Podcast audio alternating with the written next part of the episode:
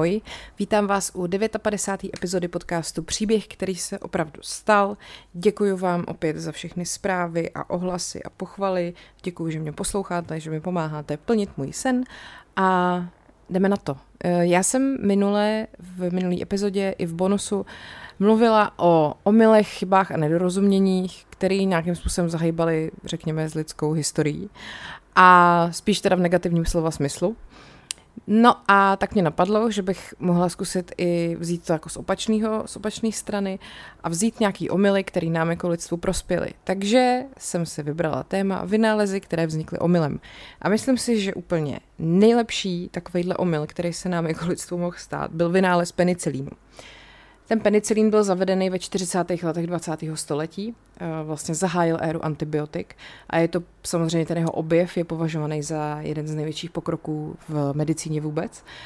K tomu objevu penicilínu a, jeho, a rozpoznání toho jeho terapeutického potenciálu došlo ve Velké Británii, ale vzhledem k tomu, že pak byla druhá světová válka, tak potom eh, hlavní roli při eh, rozvoji velkovýroby toho léku se hrály Spojené státy který vlastně díky tomu zvládli udělat z toho penicilínu široce dostupný lék.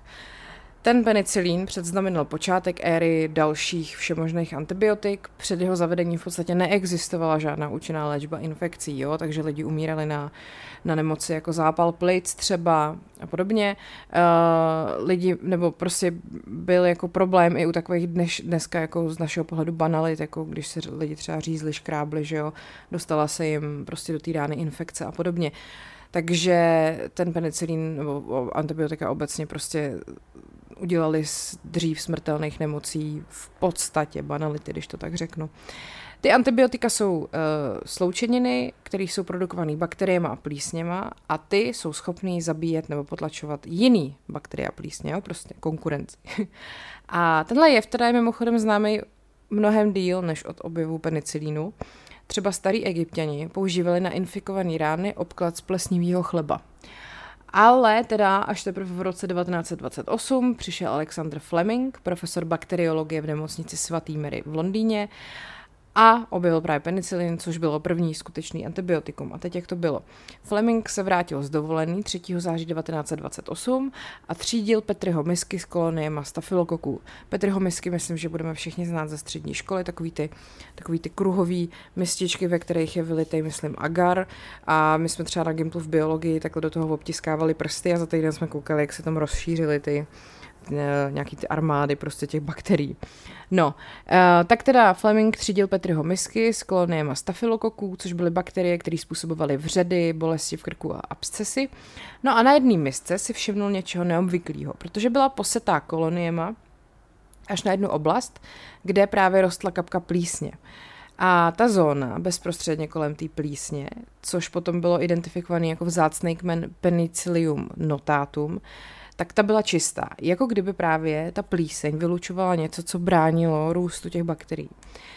No a Fleming teda zjistil, že ta jeho plísňová šťáva, ono se tomu fakt tak jako původně říkalo, se tomu prostě říkalo mold juice, což je trošku nechutný, je schopná právě ničit uh, celou řadu škodlivých bakterií, jako jsou streptokoky, meningokoky nebo třeba uh, bakterie nebo bacil jako záškrtu. Uh, Potom teda pověřil své asistenty Stuarta Credoka a Frederika Ridleyho, uh, aby nějakým způsobem izolovali z této plísňové šťávy ten čistý penicilín.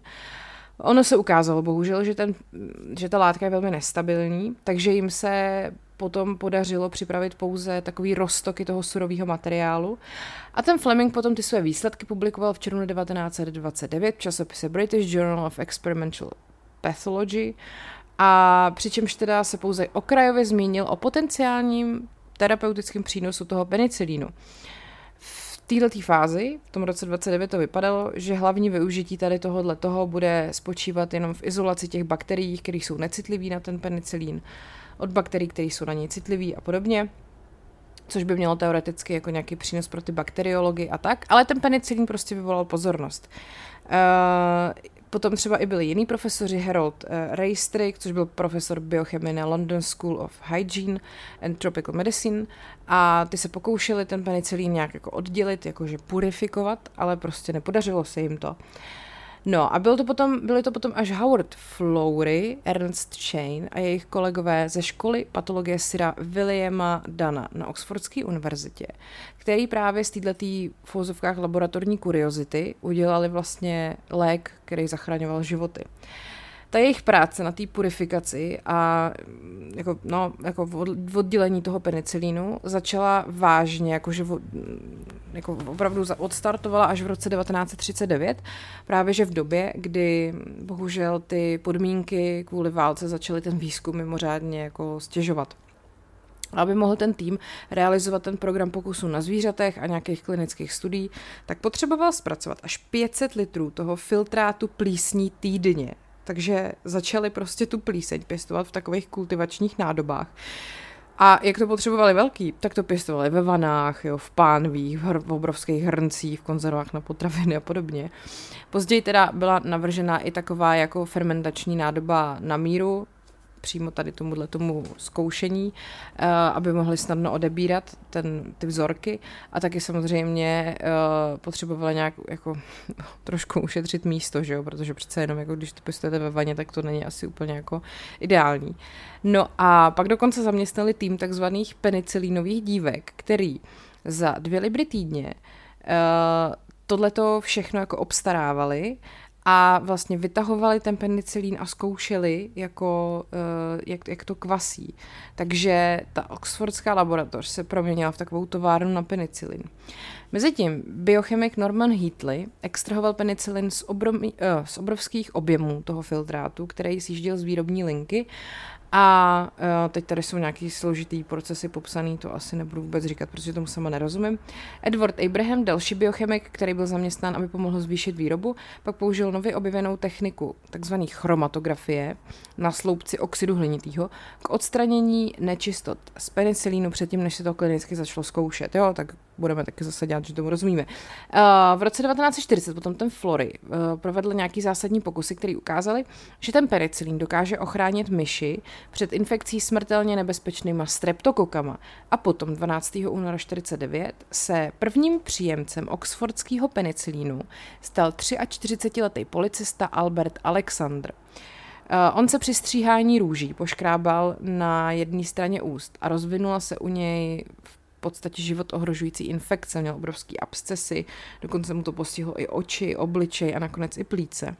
Oni mu aplikovali penicilín a on se prostě během několika dní jako uzdravil, což opět dneska nám to přijde normální, ale jako dovedete si představit, co to pro ty lidi muselo být tehdy, jakože byl jasně odsouzený k smrti v tehdejších podmínkách a najednou se mu prostě něco dá a on se jako za pár dní uzdraví.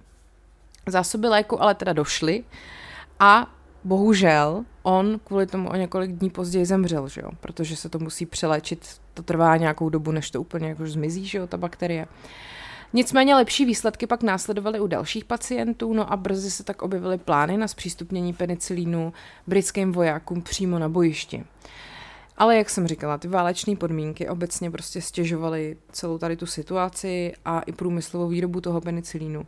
Takže výzvy vyrábět ho víc se ujala řada britských společností, um, který třeba, tady mám názvy, jmenovaly se Glaxo nebo Campbell Bishop, což mimochodem je firma, kterou později skoupila společnost, společnost Pfizer, kterou asi dneska už jako všichni dobře známe. Uh, No, uh, pro ty rozsáhlé klinické zkoušky, které vlastně byly nutné k tomu, aby se vůbec jako potvrdily ty uh, jako první výsledky, které fakt vypadaly slibně a k tomu, aby byly zajištěny dostateční zásoby toho léku pro léčebné použití, bylo zapotřebí toho penicilínu strašně moc. Ten Flory si uvědomoval, že v Británii právě, kde ten chemický průmysl hodně pohltilo to, řekněme, válečný úsilí, tam prostě nebyl čas jako uh, zabývat se výrobou nějakého nového léku, který možná nefunguje. Jo? Tam prostě byla válka, takže se upřednostňovaly jako jiné věci.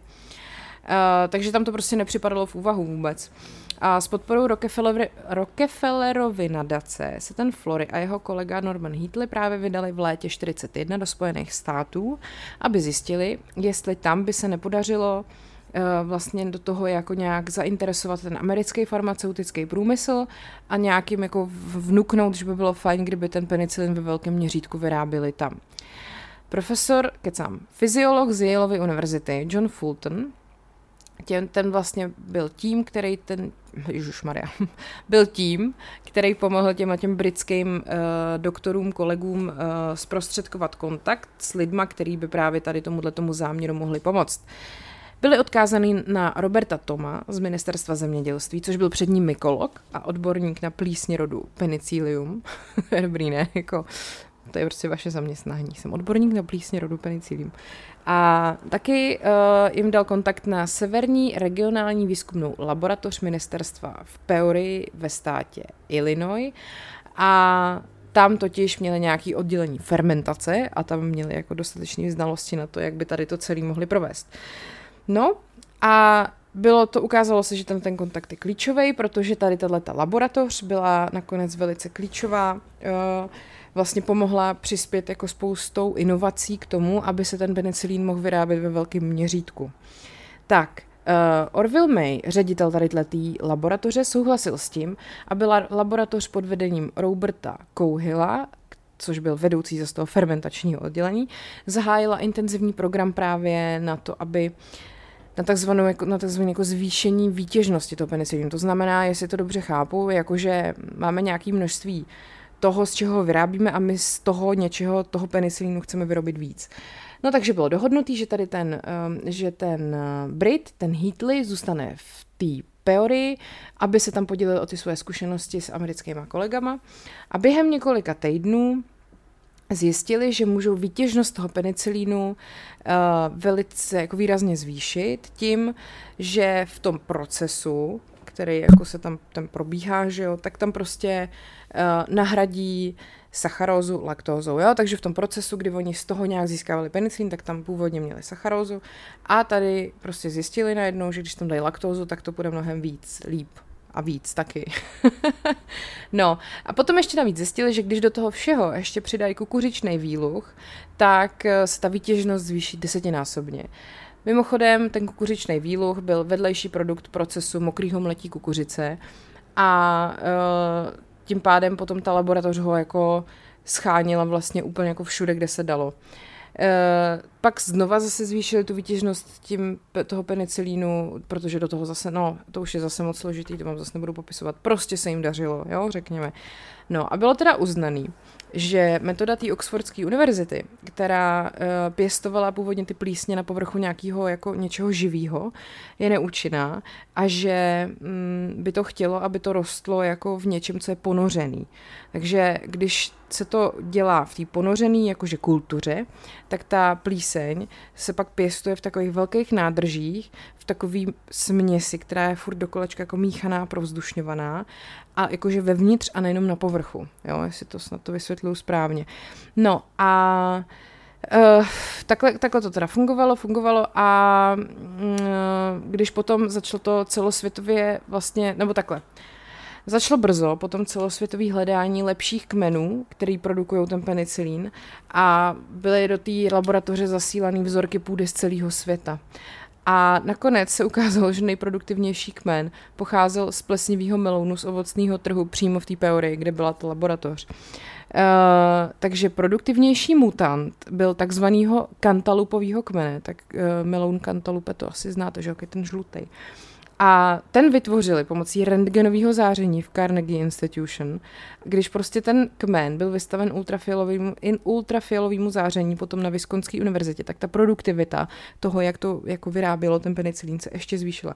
Takže prostě, jestli to tady celý chápu správně, tak uh, celý jako úspěch toho, že penicilín se začal vyrábět opravdu ve velkým bylo, že se prostě někde v Peory, ty vole tamhle v Illinois na ovocném trhu našel plesnivý meloun. Tak.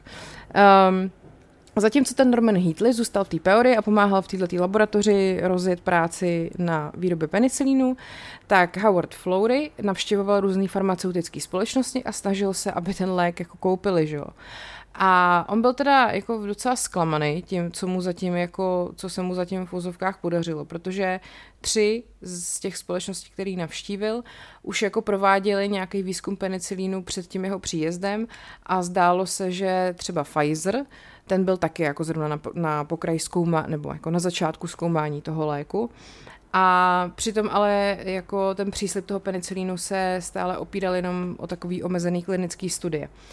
No a ten Flowry potom navštívil svého starého přítele Alfreda Newtona Richardse, což byl viceprezident pro lékařské záležitosti na Pensylvánské univerzitě.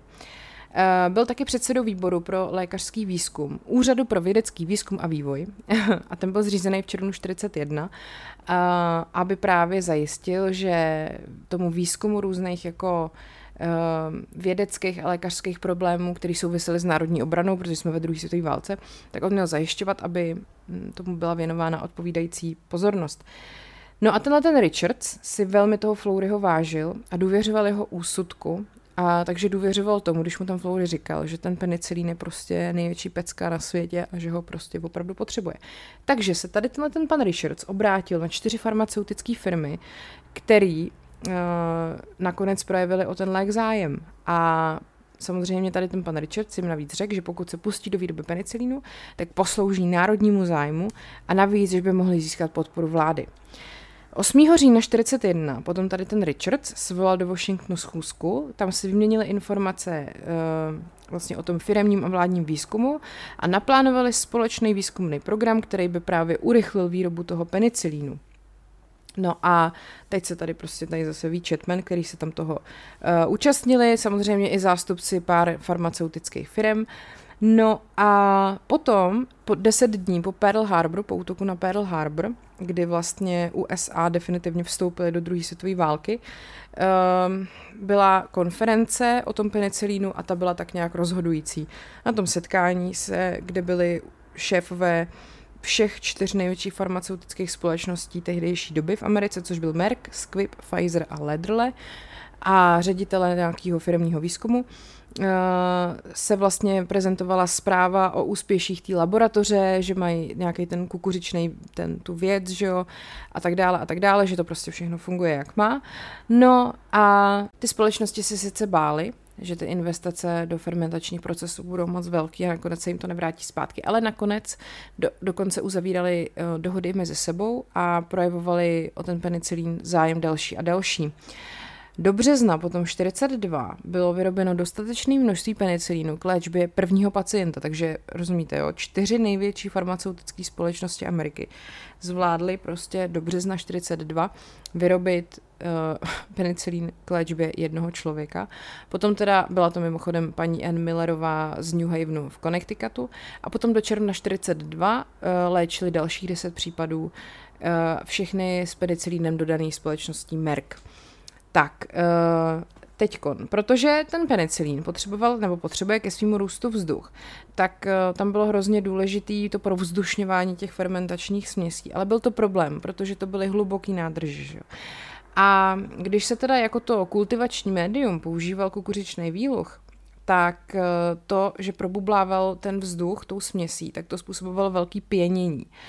No a teď ten, ta jedna společnost farmaceutická Squib, uh, ty no, ten problém vyřešili zavedením, prosím vás, glyceryl monoricinolát, se to jmenuje glyceryl monociry, monorici, glyceryl monoricinolátu, což má být činidlo proti pěnění. A prostě tam zase vznikaly nějaké další problémy, takže museli zase navrhovat nový chladící systémy pro ty kádě, ve kterých se to dělalo, nové technologie míchání pro účinný míchání té penicilinové kaše. No, pak třeba společnost Lilly, ta byla obzvlášť úspěšná v tom, že přiměla tu formu syntetizovat nový typy penicilínu tím, že tam do toho přidávala něco jiného. Zas vás tady nebudu asi úplně jako zatěžovat detailama, kterým nikdo nerozumíme. No a ty kroky fermentace, získávání, čištění a balení rychle vlastně ustoupily tomu společnému úsilí těch chemických vědců a inženýrů pracujících na té pilotní výrobě toho penicilínu a dne 1. března 1944 otevřela společnost Pfizer v Brooklynu ve státě New York první komerční závod na velkovýrobu penicilínu pomocí právě těch ponořených kultur. A mezi tím ty klinické studie ve vojenském i civilním sektoru potvrzovaly terapeutický naděje penicilínu, protože se ukázalo, že ten lék je účinný při fakt léčbě široké škály infekcí, včetně streptokokových, stafylokokových a genokokových. Armáda Spojených států stanovila hodnotu penicilínu při léčbě chirurgických infekcí a infekcí ran. Klinické studie taky prokázaly jeho účinnost proti syfilidě a v roce 1944 se pak stal základním lékem tohodle onemocnění v eh, ozbrojených silách Velké Británie a Spojených států. Stále jako zřejmější význam toho penicilínu v tom válečném období vedl v roce 43 k tomu, že Rada pro válečnou výrobu převzala odpovědnost za zvýšení výroby toho léku a uh, vlastně potom vybrala 21 společností, které se na tom penicilínovém programu měly podílet. Bylo, bylo to pod vedením Alberta Eldra. Uh, a vlastně Lederle, Merck, Pfizer a Squibb, uh, to byla taky Abbott Laboratories a ta potom od poloviny roku 43 patřila mezi hlavní výrobce těch klinických dodávek penicilínu. A tyhle firmy prostě dostaly nejvyšší prioritu v oblasti těchto těch, jakože jim dodávali nejvíc stavebních materiálů a, a všeho prostě, co potřebovali k tomu, aby ty výrobní cíle jako splnili. No a samozřejmě, že jedním z hlavních cílů bylo mít po ruce dostatečné zásoby léků pro plánovanou invazi do Evropy v den D. Jo, druhá světová válka, furt jsme tam. V roce 43 teda zahájili výrobu penicilínu a m, vlastně i ty jako pocity, řekněme, nějakého vlastenectví, tak nějak pomáhaly tomu, že ta práce na tom penicilínu v USA i ve Velké Británii jako byla hrozně, řekněme, rychlá a efektivní. Albert Elder napsal v roce 43 výrobcům. Naléhavě vás žádáme, abyste na každého pracovníka ve vašem závodě zapůsobili, že dnes vyrobený penicilín za několik dní někomu zachrání život nebo vyléčí nemoc někoho, kdo je nyní, kdo je nyní nemocný. Vyvězte ve svém závodě hesla, umístěte oznámení do výplatních obálek, vytvořte nadšení k práci až k, nejvni, k nejnižšímu pracovníkovi ve vašem závodě. No a jakmile se na veřejnost začala dostávat publicita týkající se tohohle toho nového zázračného léku, tak ta poptávka potom penicilínu ještě vzrostla. Jenomže ty zásoby samozřejmě byly zpočátku omezený a přednost furt dostávalo to vojenské použití. Uh, no a pak tady máme doktora, doktora, doktora Chestra Kiefra z Bostonu, což byl předseda výboru Národní výzkumné rady pro chemoterapii a ten dostal takový nepříjemný úkol. Ten měl přidělovat dodávky léku pro civilní použití, takže on musel omezit to používání toho léku na případy, kdy prostě jiný metody léčby selhaly a musel tak jako, mm, že jo, vybírat prostě, vy to potřebujete, vy to ještě nepotřebujete a podobně. No a součástí té jeho práce bylo taky schromažďovat podrobné jako informace o tom používání mléku, aby bylo jako líp rozumět těm jeho možnostem a omezením. Takže samozřejmě je jasný, že tady ten pán byl úplně jako zavalený žádostma o ten penicilín. Eh, v novinách New York Herald Tribune v 17. října 43 vyšlo.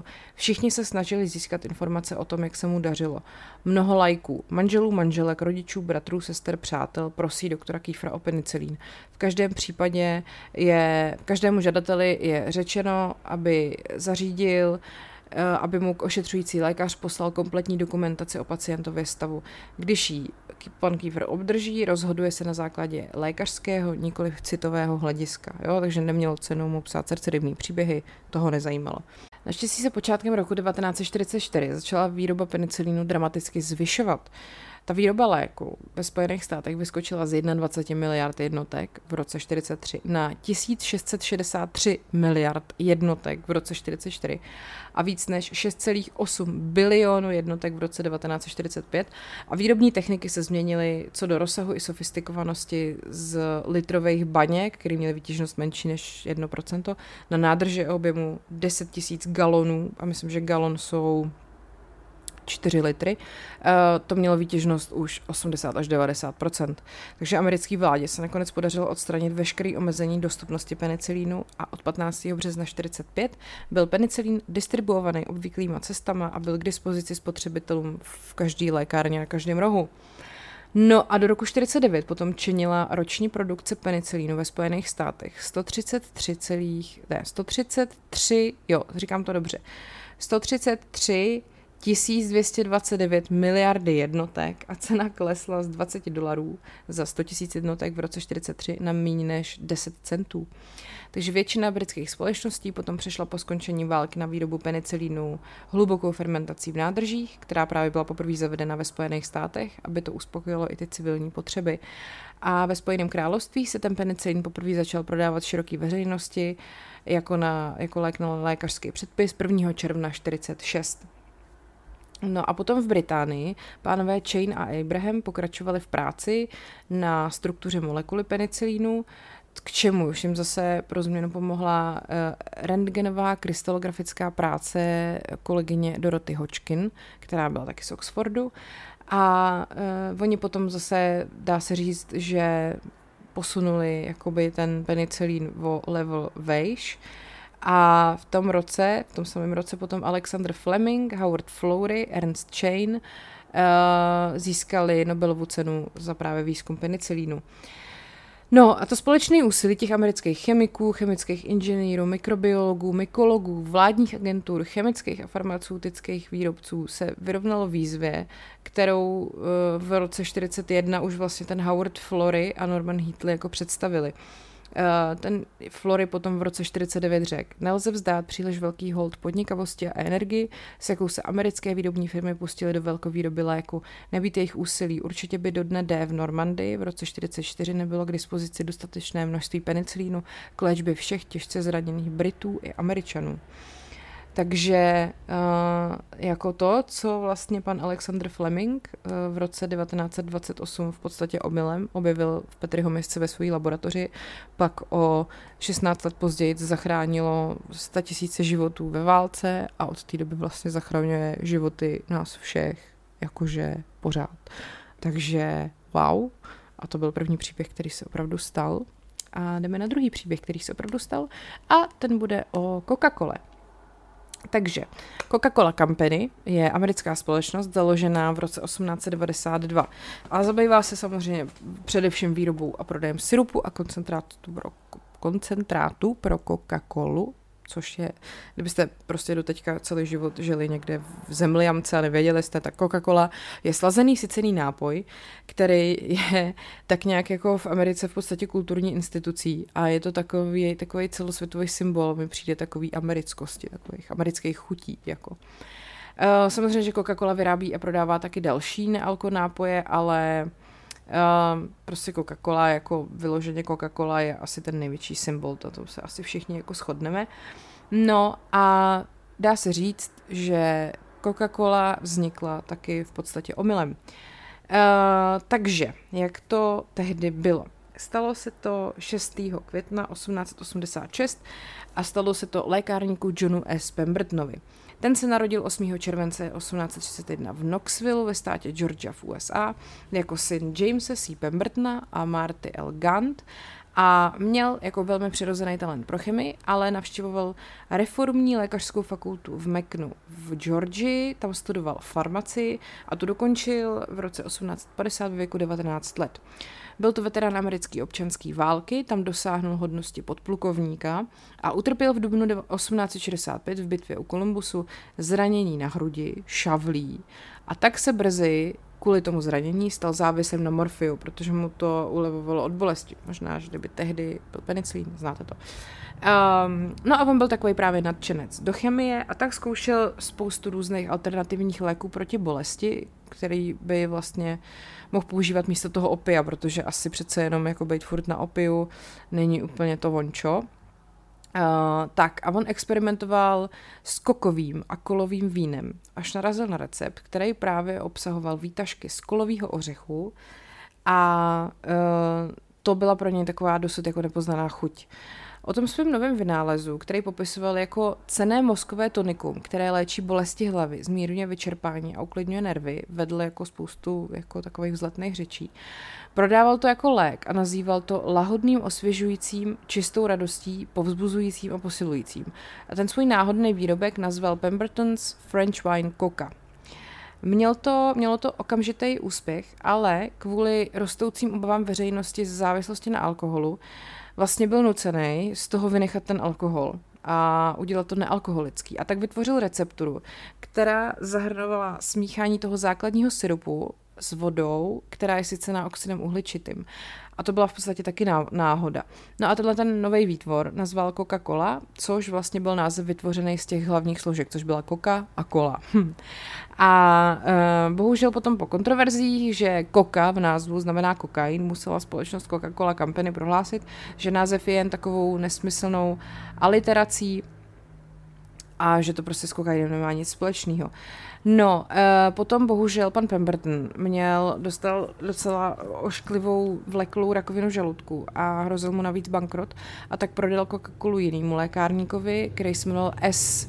Kendall a ten vlastně e, převedl tu výrobní recepturu uh, jakoby na sebe a uvedl složení Coca-Coly, což je sycená voda, cukr, karamel, okyselovač 338, kofein, rostlinné výtažky a hlavní složka s tajným názvem 7X, která nikdy nikomu nebyla prozrazena. Uh, samozřejmě, že mnoho tehdejších průmyslníků ten tajný vzorec chtělo a chtělo ho získat za každou cenu, což toho Asu Kendlera um, přimělo k tomu, že víc než 100 let uchovával tady ten, ten tajný vzorec nebo recept v bezpečí jedné atlantské banky. Um, kromě těch lahví, které vlastně byly vyrobený, by ten jejich tvar má připomínat jako tvar ženského těla, aby získali takovou jako přitažlivost, byl dalším velkým faktorem toho celosvětového úspěchu opět druhá světová válka, protože generál Eisenhower objednal miliony lahví Coca-Coly pro americký vojáky, kteří bojovali proti Němcům v severní Africe. Takže jak vidíte, tak prostě američani měli nejen penicilín, ale ještě Coca-Colu, čili byli úplně neporazitelní.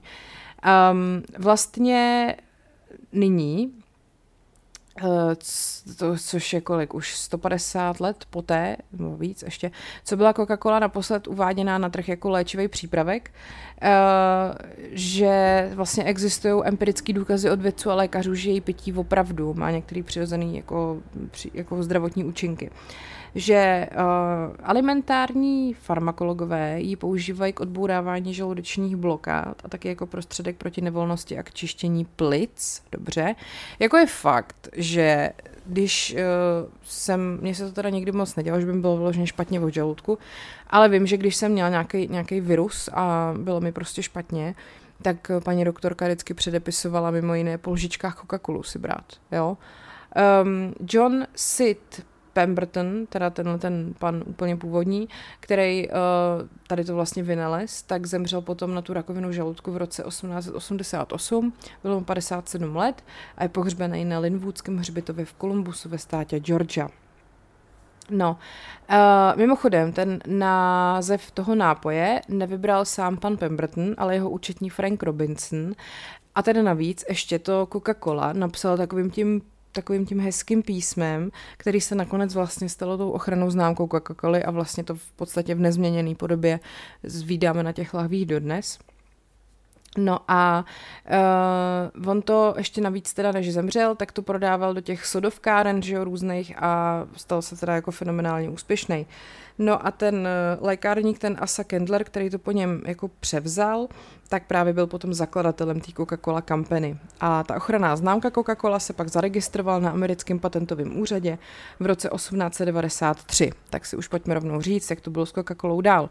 Pod tím Kendlerovým vedením ten prodej té Coca-Coly vzrost přibližně z 9 tisíc galonů syrupu v roce 1890 na 371 tisíc galonů v roce 1900. Eh, během toho desetiletí potom taky založili závody na výrobu syrupu v Dallasu, Los Angeles a Filadelfii a pak ji začali taky prodávat ve všech státech a teritoriích USA a taky v Kanadě. Um, tak, přemýšlím, co tady je ještě dost jako zajímavého na to, abych vám to řekla. Uh, společnost Coca-Cola Company, která byla vlastně v roce 1892 uh, eh, ohodnocená na nějakých 100 000 dolarů, byla v roce už 1919 prodaná za 25 milionů dolarů skupině investorů, uh, kterou vedl atlantský podnikatel Ernst Woodruff. Eh, jeho syn Robert Vinci Woodruff potom vedl společnost jako prezident víc než tři desetiletí až do roku 1955.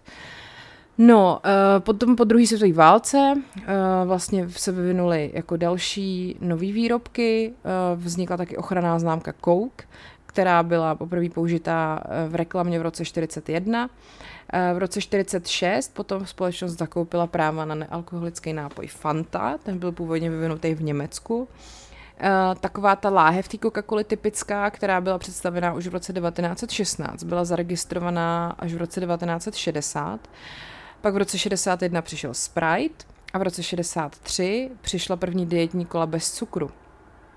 Tak, A, a, a potom v roce 78 se Coca-Cola stala jedinou společností, která měla povoleno prodávat studený balený nápoje v Čínské lidové republice.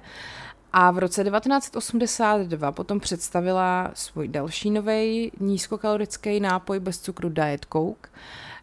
A ve snaze řešit nějak pokles svého podílu na trhu, potom přijala společnost v dubnu 85 novou příchuť Coca-Coly, kterou eh, jakože s použitím jako receptury, kterou vyvinula na základě nějakých chuťových testů, takže to jako by malinko upravilo. Ale bohužel to nebylo dobře přijatý, takže veřejnost protestovala a tak Coca-Cola potom docela záhy na to eh, obnovila svoji původní příchuť, kterou pak prodávala pod názvem Coca-Cola Classic. Uh, tak, v roce, potom na počátku 90. let se samozřejmě pro Coca-Colu objevily, otevřely nové trhy. Uh, společnost začala vyrábět svoje výrobky i v východním Německu a v roce 93 v Indii. Uh, v roce 92 představili svoji první láhev vyrobenou z recyklovaného plastu, což byla hrozně velká inovace v tom oboru v té době. A vytvořili pak spoustu nových nápojů v devadesátkách, eh, třeba Powerade, jo, to asi známe, pak tady jsou takový, co, moc, co, co mě nic neříká, to asi u nás vůbec nemáme, pak Schweppes teda ještě známe a to se třeba prodávalo až ve 120 zemích světa. No, uh, pak taky teda po roce 2000 čelili obviněním z nezákonného znečišťování půdy a vody a taky obvinění z, z vážného porušování lidských práv. Takže na ní potom spousta organizací podalo žalobu a tvrdili, že eh, Coca-Cola v, vlastně ve svých výrobnách zapojuje takzvaný eskadry smrti do zastrašování, mučení, únosu a dokonce vražd odborových funkcionářů v Latinské Americe. A ten spor měl jako celosvětovou pozornost a vedl několik amerických univerzit dokonce k tomu, že zakázali prodej výrobků Coca-Coly na těch jejich kampusech. Ale nakonec ta žaloba byla zamítnutá. No a v roce 2005 potom společnost uvedla na trh Coca-Colu Zero, nebo Zero, já říkám Zero, uh, což je bezkalorický, nealkoholický nápoj s chutí běžný Coca-Coly. Jako mně to přijde chuťově skoro stejný jako Coca-Cola. Mimochodem, samozřejmě existuje velký býv mezi lidma, jestli jako Pepsi nebo kola. Já jsem rozhodně tým kola a každý mi na to vždycky, každý vyznavač Pepsi mi na to řekne, ha, prosím tě, kdyby si jako poslepu měla pít Pepsi a kolu, tak nepoznáš co. Tak to teda poznám, náhodou poznám velmi dobře dobře, bych chtěla říct. Napište mi, co si o tom myslíte. Uh, tak, v tom roce 2007, kdy společnost Coca-Cola koupila společnost Energy Brands, uh, Coca-Cola oznámila, že se připojí k iniciativě Business Leaders Initiative on Human Rights, což je skupina společností, které spolupracují na vývoji a realizaci uh, firmních reakcí na otázky lidských práv, které ovlivňují svět podnikání. Takže haleluja, prostě Coca-Cola začala řešit, že možná není úplně fajn, když v rámci výroby jejich sladké limonády umírají lidi. Tak, takže to byl druhý příběh, který se opravdu stal. A my jdeme na třetí dnešní příběh, který se opravdu stal. A to je příběh o tom, jak byla náhodou vynalezena mikrovlná trouba.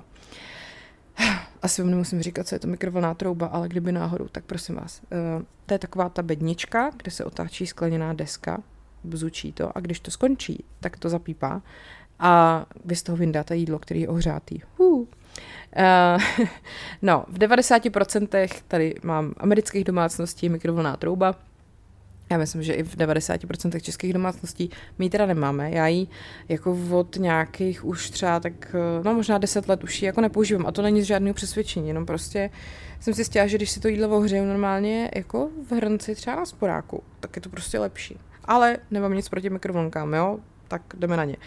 Je to prostě oblíbený, protože je to rychlý a je to snadný. A e, vtipný právě je, že mikrovlnka byla vynalezena úplně náhodou jednoho osudného dne před asi 70 lety, kdy inženýr společnosti Raytheon, který se jmenoval Percy Spencer, testoval vojenský magnetron a vlastně si najednou u toho jako uvědomil, že se mu během toho rozstavila svačina. On teda nikdy nebyl žádná taková, řekněme, laboratorní krysa. Eh, jeho vnuk George Spencer Jr. řekl časopisu Popular Mechanics, že dědeček byl hlučný, chtěl, aby se všechno dělo pořád za všech okolností. Neexistovaly žádné výzvy, všechno byl jenom zatracený problém, který bylo třeba vyřešit. A on vyrůstal v chudé rodině na přelomu století, ve státě Maine. Neměl moc jako formálního vzdělání právě a na rozdíl od milionu moderních Američanů, kteří si právě dneska ohřívají oběd v jeho vynálezu, tak on si to jídlo dokonce musel často lovit. No na přelomu století chápeme.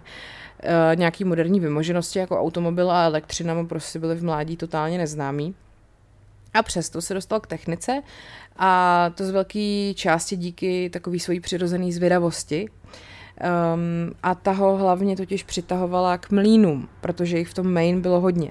No a uh, ve 12 letech dostal práci v továrně na výrobu cívek a ve 14 se nechal najmout na instalaci elektřiny v nedaleký papírně. O několik let, po, o několik let, o několik let, o několik let později ho inspirovaly hrdinský činy těch námořníků z Titaniku a inspiroval ho to natolik, že vstoupil do námořnictva a naučil se nové technologii. Uh, on potom k tomu říkal, že si prostě sehnal spoustu učebnic a učil se sám, když stál v noci na hlídce. Po první světové válce potom získal práci v nově založené společnosti American Appliance Company, kterou spolu zakládal inženýr Werner Bush, který je bohužel dneska známý především díky organizaci projektu Manhattan, eh, což byl ten projekt, kde se vyvíjely atomové bomby pro Hiroshima a Nagasaki. A samozřejmě ale i uh, tenhle ten člověk zvládl předpovědět uh, spoustu inovací, které pak vedly k počítačové revoluci a k internetu. V roce 25 se ta společnost přemenovala na Raytheon Manufacturing Company a do, dneska, do dneška vyrábí rakety, vojenský výcvikový systémy a produkty pro jakoby, jak se to řekne, uh, válku, mm, elekt- elektronickou válku, ne, online válku, Eh, virtuální válku asi. Víte, co myslím. No, v 20. letech se Spencer potom stal jedním z nejoceňovanějších a nejznámějších inženýrů té společnosti Raytheon. A během druhé světové války, kdy ta společnost Raytheon pracovala na zdokonalení radarové technologie pro ty spojenecké síly, byl Spencer hlavním jakoby takovým řešitelem problémů té společnosti. Pomáhal vyvíjet rozbušky nebo detonátory, které vlastně umožňovaly uh, spouštět dělostřelecké granáty tak, aby explodovaly ve vzduchu ještě před dopadem na cíl.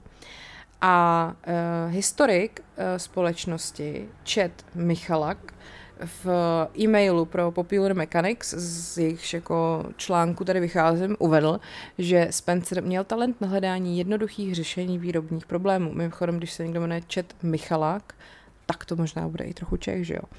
No, e, ten Spencer získal několik patentů, když pracoval na účinnějších a efektivnějších způsobech hromadné výroby radarových magnetronů.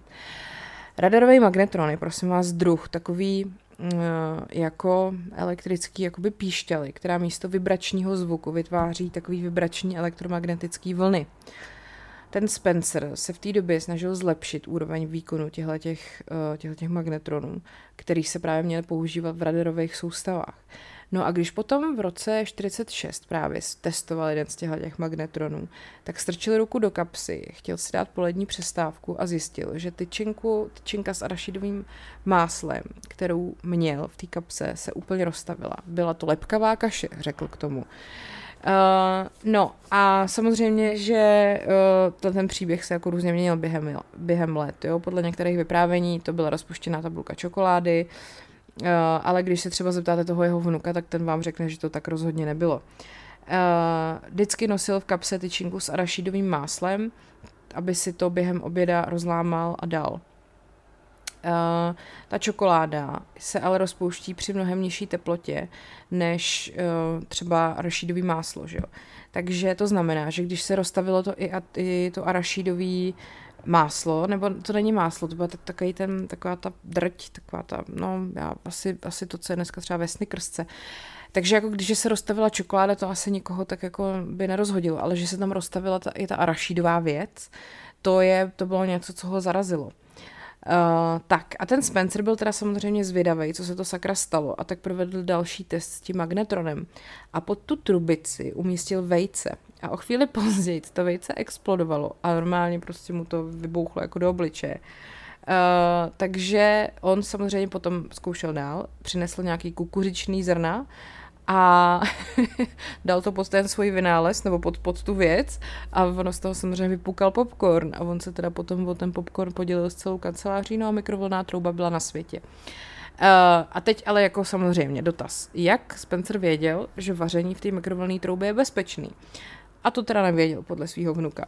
Eh, my samozřejmě víme, že nízké dávky toho elektromagnetického záření, které ty mikrovlny vyzařují, jsou obecně považované za bezpečný, a ve 40. letech ale 20. století tyhle informace k dispozici nebyly. Ten k tomu, ten vnuk jeho k tomu říká, dědeček se o to nezajímal. Bylo to v době, kdy lidé nosili v krku jaderné věci, aby se zbavili rakoviny. Jo, to je pravda, že tehdy to nikdo moc neřešil. No. Eh, v roce 47, potom pouhý rok po Spencerově tyhle tý, jako legrační svačině, se na trhu objevila první komerční mikrovlná trouba. Jmenovala se Radarange, jakože Radarange, vážila téměř 750 kg a stála víc než 2000 dolarů, takže asi nikoho nepřekvapí, že se moc neprodávala. No a první domácí mikrovlná trouba potom byla představená v roce 1955, ale ani ta se neprosadila, protože prostě byla furt drahá a ta mikrovlná technologie byla jako furt lidem neznámá. A až v roce 67, to znamená dvě desetiletí po tom vynálezu, se mikrovlnka konečně prosadila v amerických domácnostech v podobě toho kompaktního modelu Radarange od, spole- od společnosti Amana. A do roku 75 se pak ročně prodávalo milion mikrovlnných trub. Uh, Rod Spencer, ten vlastně vnuk tam toho Spencera, je dneska taky projektový manažer a inženýr a o tom svém dědečkovi napsal knihu. Uh, říká k tomu, rád tyto příběhy vyprávím, vyrůstal jsem z tolika z nich, že jich mám plnou hlavu. Některé věci, které dělal, uh, to byly, byly bláznivé, ale byl chytrý a všichni ho měli rádi. No, Uh, ještě se k tomu by se měl dodat, že on vlastně takovou tu tyčinku s tou čokoládou a s tou arašidovou věcí v kapse nosil hlavně proto, že když byl v lese, tak rád krmil veverky. Takže možná, že kdyby tady pan Spencer uh, nekrmil veverky, tak by v kapse neměl arašidovou tyčinku a možná by se tak nezjistilo, že se dá prostě tady s magnetronem vlastně uh, rozstavit jídlo nebo ohřát a nevznikla by mikrovlnka. Takže to byl třetí příběh, který se opravdu stal a třetí vynález, který vzniknul omylem. A to je pro dnešek vše, vážení přátelé. Já vám děkuji za pozornost. Kdybyste chtěli si poslechnout o další vynáleze, který vznikly omylem, tak samozřejmě beze všeho, jak říká kouzelné sluchátko. A budete si muset uh, dojít na herohero.co lomeno podcast příběhy, kde teda vyjde bonusová epizoda s tímto tématem. Uh, tak kdybyste mě chtěli sledovat na Instagramu, tak buď je to podcast Pribehy, anebo mě můžete přímo mě, jako paní královna, jsem tam a to už je asi opravdu vše, takže vám děkuji za pozornost. Těším se opět na slyšenou, ať je váš život příběh, který se opravdu stal.